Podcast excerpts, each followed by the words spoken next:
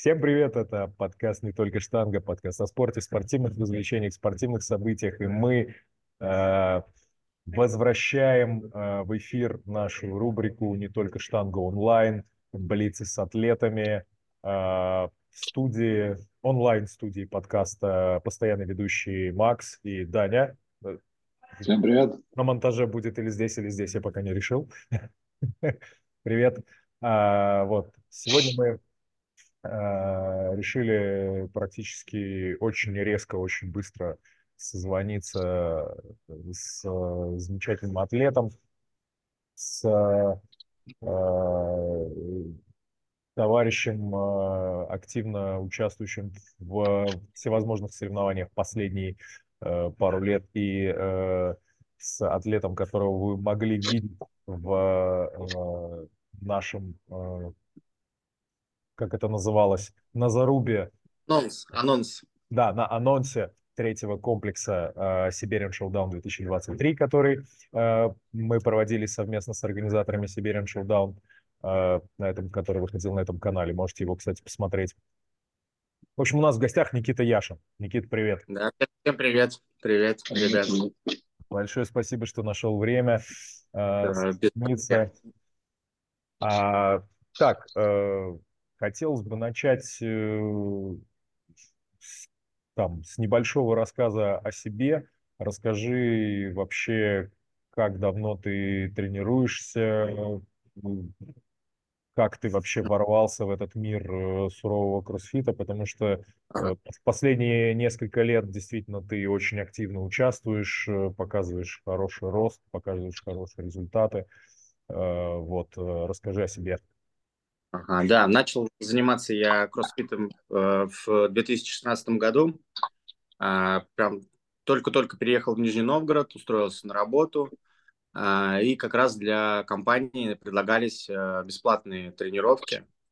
Вот, и как раз э, совсем случайно залетел, как и многие, наверное, топовые атлеты в кроссфит-зал, да, и прям, ну, понял, что очень круто, да, захотелось именно вот э, этим заниматься, да, очень много разнообразия, очень много было движений, да, которые заинтересовали меня, да, там ходьба на руках, выходы на кольцах, ну, а до самого кроссфита я, ну, там достаточно долгое время ходил в тренажерку, и до тренажерки где-то порядка, наверное, шести лет посвятил футболу.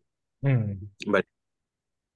Ну, есть... Вот. И тут как бы была смесь у меня сначала, да, более такой высокоинтенсивный спорт, э, и потом я уже перешел в тренажерку, да, где как раз-таки мне не хватало вот этой интенсивности. И тут я попал как раз в кроссфит-зал и такой понял, что о, вот какая-то смесь здесь, да, произошла.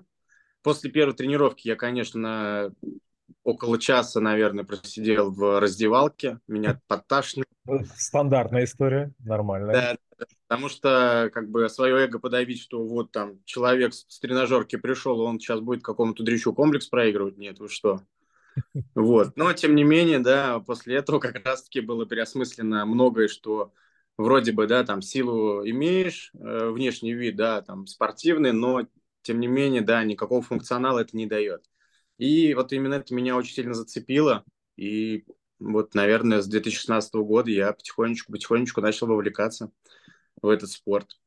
А то есть до этого, до тренажерки, до э, футбола, вернее, не так, у тебя, э, то есть ты говоришь, тебя заинтересовала там ходьба на руках, вот это все классные штуки, а ты до этого вообще ничем таким не занимался, то есть там ни гимнастикой, ничем? Нет, ну, э, просто как, стало интересно. Я Ага, нет, на, э, занимался, то есть где-то с класса, наверное, с первого.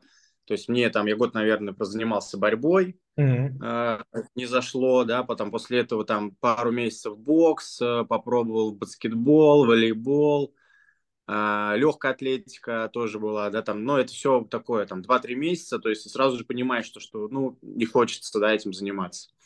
И вот как раз-таки там, ну, во время тренажерки, да, были моменты, когда очень так ярко в интернете начал развиваться гетто-воркаут, да, вот эта вся mm-hmm. уличная тема. Да, да, да. Вот, и как бы был, были моменты, да, когда там порядка года уже не в тренажерке занимаешься, да, а там на улице, немножко разнообразия, какие-то там, да, комплексы уже начинаешь выполнять. Ну да, ну, то есть, когда я приходил в кроссфит-зал, я уже умел выходы делать, да, и, по-моему, на момент, когда я вот занимался на улице, я где-то порядка 16 выходов делал. Вот. А, то есть, вы, вы, вы, выходы, выходы вот эти уличные, крутые такие, да, уличные, уличные. Каннибал Кинг делают. Ну, вес, вес был маленький, там, наверное, где-то 68, там, 75 килограмм, вот в этом где-то диапазоне. И вот э, с таким весом, да, достаточно уверенно получалось. И, по-моему, рекорд, вот, как сейчас помню, наверное, где-то около 15-16 выходов было. А потом, а потом уже, да, тебя переучили. А, да, конечно.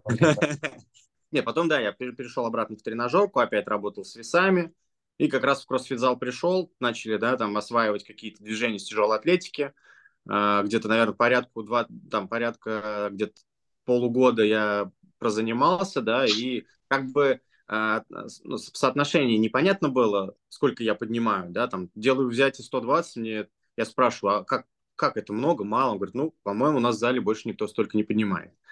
Да, то есть как бы база изначально была по силе очень хорошая. И как раз вот на эту базу накладывалась вся тяжелая атлетика. То есть, в принципе, я когда пришел в кроссфит, там, ну, 180 килограмм я уже приседал. Ну, и тянул за 200. Ну, слушай, неплохо, действительно. Вот, неплохой старт. Да, да, да. А сам старт на соревнованиях, у меня, по-моему, второй старт уже был сразу же на в элите. Это был тогда Idol Christmas, да, по-моему, 2017 год, после Нового года. А, как раз там был, была команда 1 плюс 1, 2М. 2М, 2G, двухдневные соревнования. Вот это как раз, наверное, это был второй старт. То есть первый старт был такие городские соревнования, как раз мы во Владимир приезжали в командах.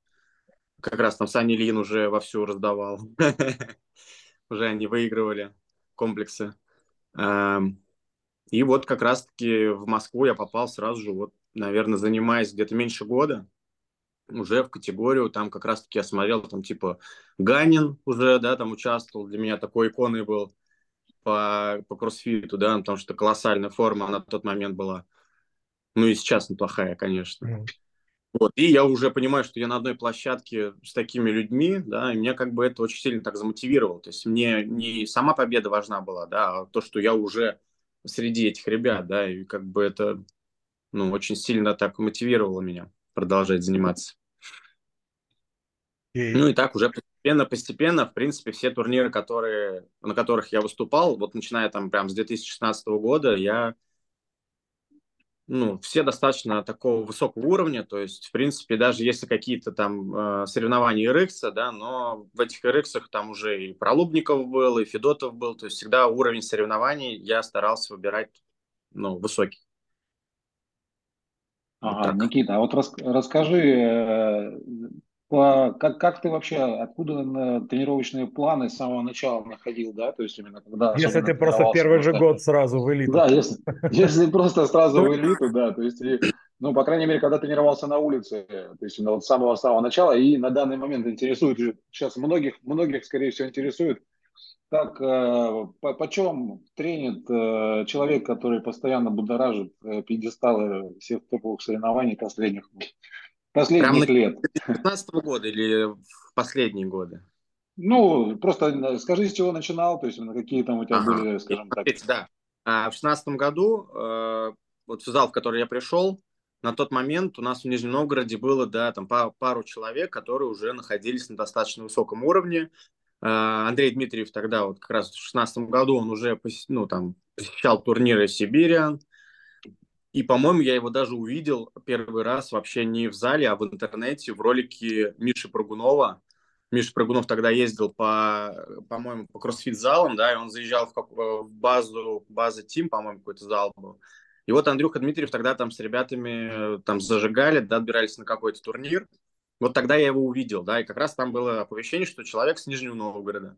А потом я увидел его уже вот в этом зале и как раз-таки начал, да, под его руководством как бы он мне все основные вот эти вот аспекты, моменты, которые он знал на тот момент, он мне как раз и рассказывал, да, все нюансы, как чего, где, как там поинтенсивнее взять, то есть, ну, достаточно много опыта он передал, да, за первый год.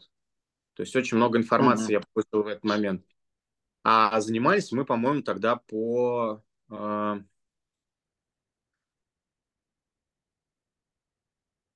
Женя, по-моему, Экштайн скидывал как раз-таки программу, А, вот мы по ней тренировались. Но по ней, по-моему, тогда на тот момент очень многие ребята тренировались. И Санни Лин, по-моему, как раз он был в команде Idol. Вот. И вот по этой программе все мы как раз тренировались, да, там сравнивали результаты. Я уже понимал, к чему нужно стремиться, да, когда там есть какие-то там силовые задания, ты делаешь там 120, да, там ребята пишут, а там кто-то 140, кто-то 100, кто 145 поднял. Да, и ты уже понимаешь уровень как раз-таки вот, э, ну, перспективы на будущее. А потом уже после этого начали заниматься по Бержерону какое-то время. А, после Бержерона, по-моему, Мейхом был как раз-таки, да, они начали выпускать циклы вот эти вот трехмесячные на подготовку к Open, по-моему, 12 недельных программы продавались. Вот по этим программам занимались, потом одно время я тренировался по RX Pro от Ромы Хреникова, да, а, небольшое время по Deca.com, это, по-моему, а, с Канады, э, тренер да, да, да. Велнера, да-да-да-да. Вот по этой программе то есть все равно все переходы с программы на программу, они подбирались именно под меня, да, то есть я понимал свои слабые стороны на тот момент, да, и чего мне не хватает. Я это искал в программе. Вот. Э, и потом как раз-таки, наверное, тоже на Мейхаме какое-то время э, тренировался. И уже после последней Сибири, не последней, а предпоследней Сибири, когда э, Сечин выиграл, да, турнир. Угу. В 22 году, да потому что он реально на голову был выше всех остальных на тот момент. А, то есть много, да, за ним наблюдал на соревнованиях, как он себя ведет, как он выступает, как он в заходе себя чувствует, да, то есть по мне было видно, что он очень уверен вообще был в своей подготовке, да, и реально, ну, дышал он намного лучше, чем все остальные. Вот, и после этого я как раз-таки узнал, что он тренируется у Коли Воловикова, да, и вот начиная с того я сейчас вот уже второй год пошел, как мы, как тренируюсь у Коли. Первое время, конечно, ну, тут опять же, да, стоит понимать, что не только от программы это все зависит, от того, как ты распределяешься, да, там по неделе. Ты можешь там выложиться на трех тренировках, да, а потом две недели доживать. Вот как раз-таки у меня такое и было первые, наверное, 2-3 месяца. Я такой в жесткий перетрен уходил, дней на 10, да, и это как раз-таки я попадал на некоторые турниры, то есть вот в таком состоянии я э, соревновался в Красноярске, был турнир Power Show, вот, тогда это для меня было прям э, такой переломный момент, что я э, никаких эмоций не испытывал на соревнованиях, да, то есть как бы вроде бы, да, там уже начало, старт, какая-то, какой-то мандраж должен быть, а у меня просто эмоциональный фон настолько пустой, что мне вот прям вообще было все равно. Вот, и как раз первое время я сначала не мог уловить, да, как, как где работать, потому что принцип немножечко другой. У нас э, представление, какое амрап, это значит очень тяжелое задание, да, там условно, а ЕМОМ это какая-то наработка, а у Коли как раз-таки мне было всегда сложно, и я немножко пересмотрел тренировочный процесс, что все, что э, в режиме ЕМОМа, это все будет тяжело. То есть всегда выставлены определенные временные рамки, в которые тебе нужно сделать очень много работы. Вот, и по мне так э, на этой программе я всегда понимал, что если емомная работа, да, то будет тяжело, а если амраб, то значит в свое удовольствие, в своем темпе работаешь. То есть вот тут как раз-таки такие наработки интенсивности, э, они присутствовали, да, это как раз для меня было очень такое новое, и я, по-моему, где-то первые, наверное, 3-4 месяца бывало там, ну, один-два имома в, не- в неделю я точно не, укал- не укладывал по времени. То есть для меня это тоже такой удар был по интенсивности. Вот, но программа, конечно, отличается. Ну, в целом От... ты как раз э, вот, э, получается, с Сибири 22 года ты занял четвертое место на Сибириан, э, пятое место на вот, Сибири этого года. Ты очень хорошие результаты показывал и на отборе, и вообще, то есть, ну, в целом... Ну да, так, первый турнир в школе это был э, вот как раз зимний кубок Герклеона, да, то есть я уже на тот момент смотрел списки э, участников, да, и я такой себя ставил на четвертое и пятое место, да, и Коля как раз такой говорит, ты что, что за настрой, да, и мы как бы тоже такая психологическая работа достаточно большая была проведена, и а, тогда вот как раз и получилось попасть первый раз в тройку, да, и он меня потихонечку-потихонечку на протяжении всего года как раз-таки вел морально, что ты уже способен давно конкурировать, да, давай бороться за места. И как раз в этом году, да, удачно прям, ну, во многих э, соревнованиях, да, там четвертое, пятое место, да, занимал, ну, и во многих попадал в призы. Там на Юстиле, на, ну, как раз в Вест-Сибири немножко не хватило, Show тоже я, по-моему, пятый стал, а, то есть всегда близко-близко, да, то есть ниже пятого места за весь э, сезон соревновательный я не опускался. Вот. Ну, в Новосибирске тоже, да, можно было, конечно, как обычно говорится, можно было выступить лучше, но, опять же, были слабые стороны, да, которые как раз-таки не позволили. То есть даже вопрос был не в, э, в физической да, подготовке, а в навыках. То есть немножко не хватило навыков. На, вот, в общем, так. На вот этом Гераклеоне, который прошел буквально на прошлых выходных. Да-да-да.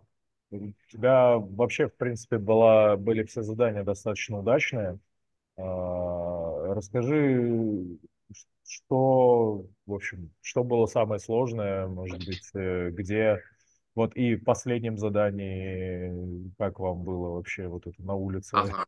на холоде? Ну, задания мне вообще, я люблю э, гераклеонские задания, да, потому что там не так много штанги. Э, я не, не очень люблю циклику со штангой, где там надо 30 раз поднять, потом 40 раз туда поднять, да, то есть со штангой я не а, очень а люблю. У, а у нас как раз подкаст называется «Не только штанга». Да-да-да. Все сходится. И как раз у них таких очень много дыхательных да, работ.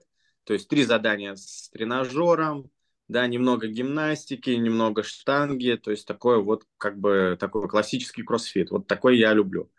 Вот, в принципе, эти соревнования достаточно и морально легко прошли, да, то есть там на следующий день я себя чувствовал прям очень бодро, то есть мне и в зале ребята говорят, что ты как будто не на соревнования ездила отдыхать.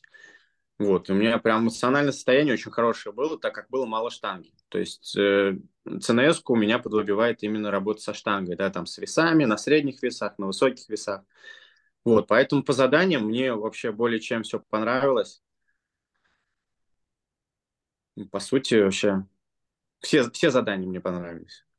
То есть не было ни одного задания, которым я там, ну да, по рывку сам, само движение нестабильно идет, да, поэтому в этом задании не стал рисковать потому что дальше как раз-таки начинался кроссфит, и самое главное там было не допустить ошибку. Mm-hmm. Вот, а да, там, если я вырвал там на 5, на 5 килограмм, даже если больше, да, это всего лишь одна строчка, 5 очков, ну, конечно, она мало что, чтобы решить. Вот. Как, как, тебе, как тебе судейство на этом соревновании, на, на Гераклеоне? Это вот многие, многие жаловались на то, что очень много ноурэпов. У меня на соревнованиях по поводу судейства я, по-моему, даже не помню, когда мне что-то не нравилось. Mm-hmm. То есть, у меня вообще всегда все окей. Я даже понимаю, что э, э, ну как, как это правило, как правило, многие атлеты это выполняют. Э, опять же, да, там есть подтягивание, например, до груди, да, э, то есть по стандартам это должно быть касание. Mm-hmm. Да, у тебя там пятое, седьмое подтягивание, восьмое ты не касаешься, ты понимаешь, что, что судья тебе считает. Да, зачем тогда нам выполнять касание, если мы можем подтягиваться так? И это как бы многие атлеты понимают, да, и я думаю, что об этом тоже думают, что там, например, на бросках вроде бы чуть-чуть что-то там около линии, сомнительный повтор, но судья тебе его считает. Соответственно, ты подстраиваешься под судью. Ну, Если да. у тебя плоский, да, и он тебе после там незначительного, например, не касания на турнике, он тебе делает предупреждение, то ты понимаешь, что, что следующий повтор, он уже будет ноу-рэпом. Поэтому какой, ну, какое отношение вообще к судьям, какие претензии, точнее, к судьям? Если бы все абсолютно понимают, что я думаю, что даже на самом высоком уровне, да, и на геймсах тоже такие, как бы, моменты будут, э, ну, такого характера. Те же самые, там, например, ноу-рэпы у э, Фрейзера, mm-hmm. да, там на финальных заданиях ему тоже там не считают выходы на кольцах, хотя потом видео пересматриваешь, у него вроде бы было все четко. Но тем не менее, это, блин, ну это процесс соревнований. То есть ты знаешь судью, ты знаешь, как он судит по первым там движениям, да, поэтому ты пытаешься подстроиться под судью. Если он тебе считает ноу-рэпы, так, пожалуйста, делай ноу-рэпы. А, ну, знаешь, здесь э, э, э, просто есть э, у многих атлетов, э, даже вот ну, в российском кроссфите, такая тема, что они э, не только обращают внимание на какое-то там лояльное или нелояльное отношение судьи непосредственно к себе, но и также очень каким-то образом успевают э, там замечать, что кому-то чего-то засчитали, что не должны были засчитать. Вот потом бегают, как бы это выясняют. А, например, на играх в этом году в обновленном рулбуке написано, что нельзя подавать апелляции на результат другого атлета. То есть ты не можешь прийти и сказать, да. я, вот, я видел, что вот он лох. Так что... Ну да, да, да. И у нас, по-моему, нельзя подавать только свой, свой результат. Да, вот, Нет, Новосибир... вот подавать нельзя, но, в общем, поднять скандал в запрещенной соцсети можно, наверное. Поднять скандал, опять же, можно поднять скандал по этим соревнованиям, да, когда человека допустили, там, например, до соревнования после того, как он не вышел на площадку, да, почему-то все вышли, а он не услышал и не вышел, да, а после комплекса ему там через какое-то время выставляют греблю на улицу, да, и разрешают сделать это задание. Ну, как другие атлеты на это воспринимают, как просто домашние соревнования. Да, ребята встретились, посоревновались. Опять же, если вопрос стоял бы там, а, например, большого призового фонда, то, наверное, бы многие судьи, ой, не многие судьи, а многие, наверное, атлеты подали бы апелляцию на другого участника и раздули бы вообще абсолютно там серьезный скандал. Потому что ни на одних соревнованиях, ни в одном виде спорта такого нету. Ну, зато есть в функциональном многоборье когда ты не вышел на, на, по таймингу на свое задание, да, и ты его можешь переделать чуть позже. К этому тоже есть вопросы, но это никто не раздувает. Это, это, это уже неоднократная история, то есть именно уже, по-моему, какой турнир там так получается. У нас с командами, с по-моему, командами позапрошлом году так вышло, да. да. Ну там, ага. не, там команду сняли, команду сняли э, с задания за нарушение дисциплины, а потом э, подали апелляцию, и им разрешили доделать задание. А, а вот кто... Не, ну, просто как раз-таки вот Сани э, Ильину, по-моему, пару предупреждений прилетело. Mm-hmm. Да, как раз да, ему сказали, что еще одна вот такая вот выходка, да, и мы вас дисквалифицируем. То есть, да. в принципе, я нормально. Ну, интересная э, стратегия, конечно. А, а за кем ты на этих соревнованиях, э, вот э, был кто-то, с кем ты вот прям рубился, там, скажем, там, зацепился, не знаю, там, за Андрюку Федор, Федотова, и вот надо обойти его сто процентов, или, или ты просто стараешься просто выйти да нет, лучше ну нет, опять же, не там на соревнованиях, да, не, не гонюсь, просто делаешь форму к соревнованиям, и уже относительно своей формы ты видишь, да, там результаты, где-то чуть хуже, где-то чуть лучше, потом уже анализируешь. Но хочется, конечно, Саню уже обогнать. То я думаю, что как многие там сейчас, наверное, думают, что вот, ему осталось немножко, там 35-36, но я думаю, что он еще сейчас лет 7 заберет точно, как минимум, да, там. Многие сейчас списывают его, например, да, там сейчас еще немножечко, да, и уже все сменится. Но мне кажется, пока Э, уровень не поднимут э, подготовки, подготовки, да, сами ребята, то его сместить будет очень сложно. Он до 40 лет будет соревноваться, может быть, еще больше. Поэтому вот тут акцент все равно надо всегда ставить на свою подготовку, да, и, конечно, вот я хочу Саню обогнать. Давно уже пора. А, а иначе он реально Ну да, уже сколько можно, в конце концов. А, а вот еще скажи, э, если вот говорить про э, российских атлетов, понятно, а вот э, мировом плане у тебя какие-то там, не знаю, образцы, кумиры, не знаю, кто-то за кем ты следишь, кто-то, кого ты считаешь вот прям там очень крутым и хотел бы, как он. Вот есть, э, как бы вот, э, вот мы буквально недавно просто как раз э, писали пост про там историю опенов, и в том числе там было то, что в 2019 году произошел серьезный спад интереса, прям очень серьезный, там 30% регистраций просело, это было связано в том числе там с очень активными изменениями в стратегии игр и так далее. И нам в комментариях написали, что а еще в тот момент э, кумиры, что-то такое было сформулировано, что э, кумиры стали не те, что вот не за кем стало бежать, а Фронинг уже не тот, там и так далее. Вот есть у тебя вот в международном курсе какие-то такие?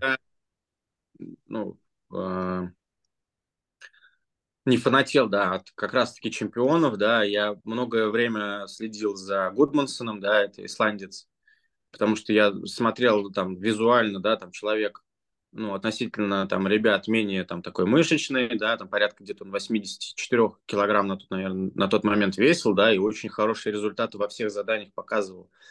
Я как бы понимал, что у меня там, например, да, масса тоже не растет, примерно по, там, по весу то же самое, да, я как раз-таки начал высматривать, смотреть вот именно за такими атлетами, которые там антропометрия примерно такая же, да, и вот как раз-таки долгое время за ним наблюдал, потом а, Бенита, по-моему, выстрелил испанец на дубайском турнире, да, очень мне так это, начал за ним следить, а в принципе, ну, вообще так ни за кем не слежу.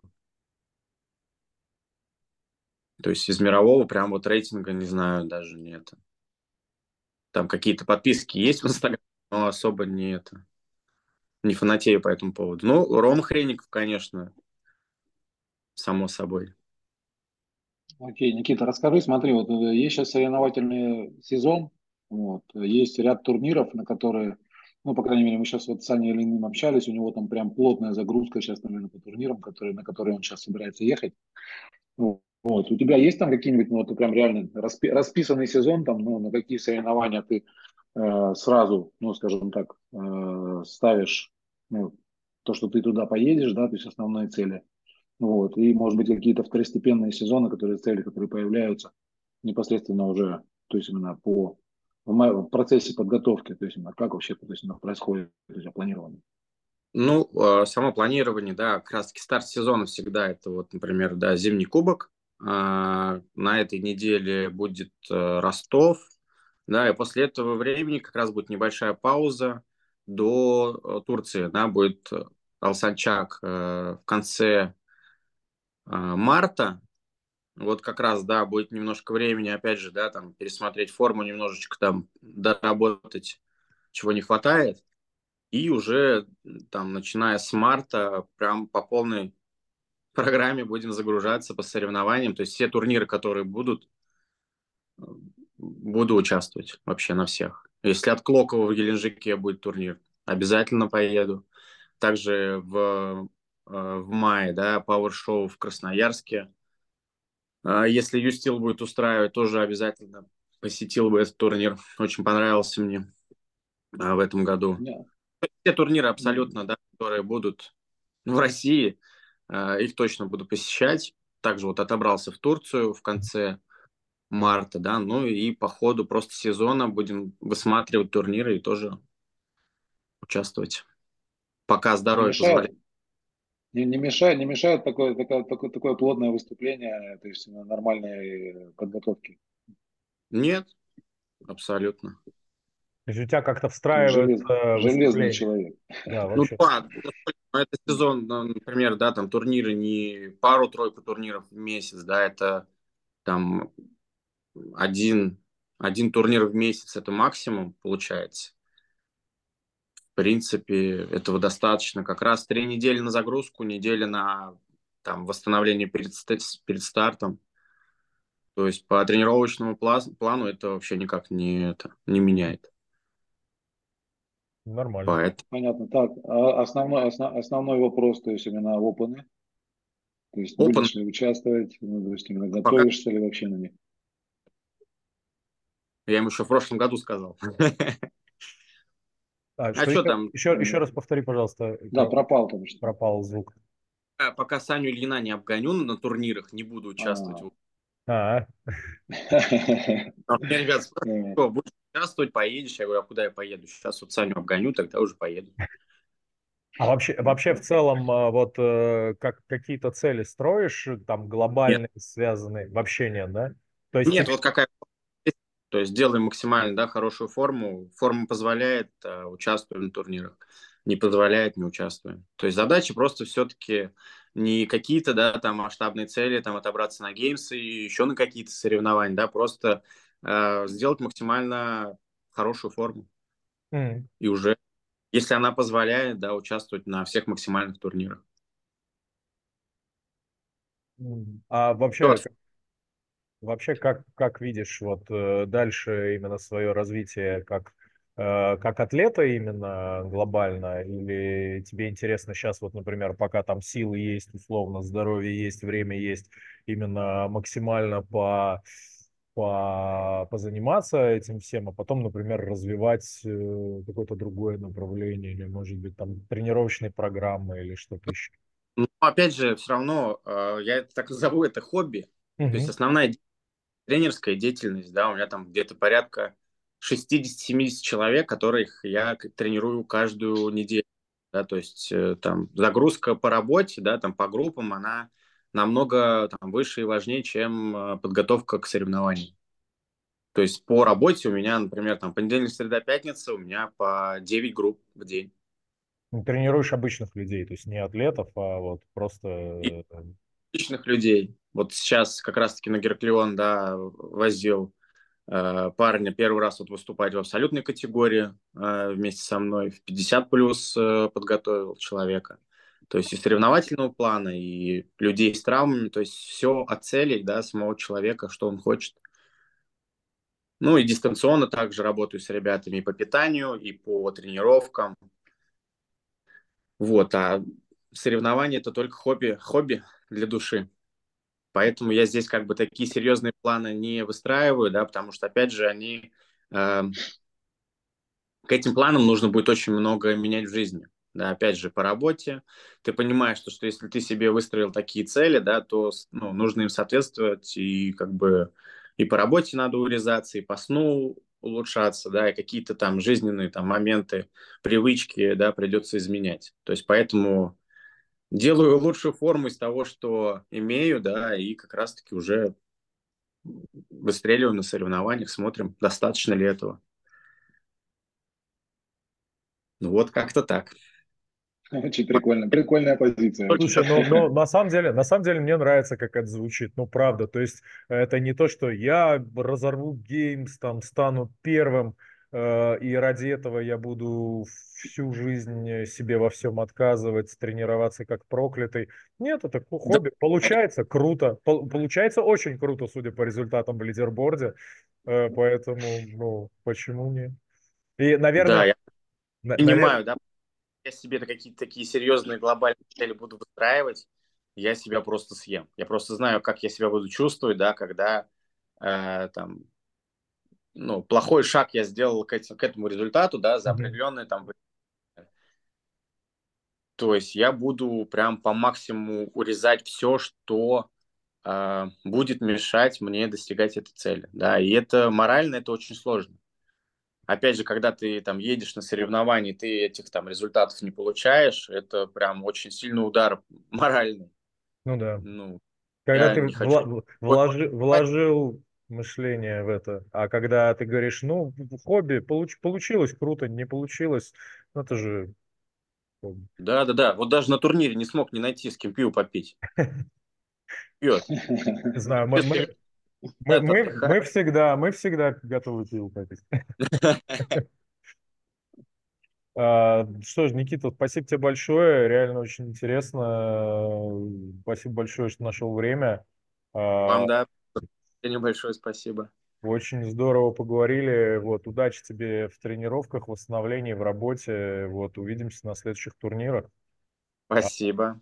Подписывайтесь на нас в социальных сетях э, и на Ютубе, и везде, где мы есть. Комментарии. А, да, пишите комментарии, ставьте, что там, лайки, колокольчики, в общем. Да, да. Продолжим, продолжим эту тему в комментариях, кого да. что зацепил. Да. Большое спасибо и всем пока. Пока-пока.